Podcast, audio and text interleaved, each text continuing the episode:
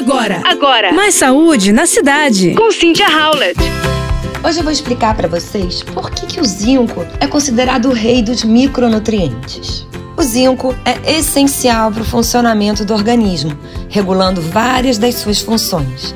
Porém, por estar presente principalmente em ingredientes de origem animal, pode faltar nas dietas veganas e vegetarianas.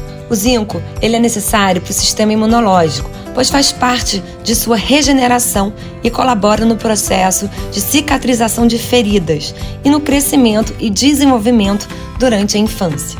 Esse micronutriente pode ser encontrado em carnes vermelhas, aves, peixes, ostras, grão de bico, lentilha, feijão e em cereais, portanto, em proteínas vegetais também. Mas é importante que as pessoas que seguem uma dieta vegetariana ou vegana devam ter cuidado especial para substituir os alimentos corretamente e não ter o déficit, já que a maior proporção de zinco é obtida pela ingestão de carnes. É importante também que o zinco seja consumido diariamente, em quantidades mínimas, pois o excesso pode resultar em náuseas, perda de apetite, dor de cabeça.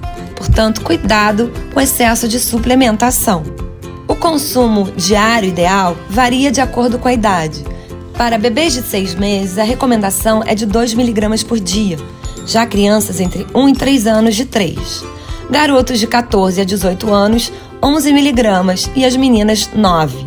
Adultos de sexo masculino, 11 mg e as mulheres 8 mg. E entre as consequências que a deficiência de zinco pode ocasionar estão retardar o desenvolvimento de crianças e bebês, causar queda de cabelo e peso, alterar o paladar, a visão e o olfato, impedir que lesões cicatrizem com normalidade e reduzir o nível de concentração. Você pode pedir um hemograma para um profissional de saúde e saber a dosagem e como anda o seu zinco. Você ouviu Mais saúde na cidade. com Cynthia Howlett.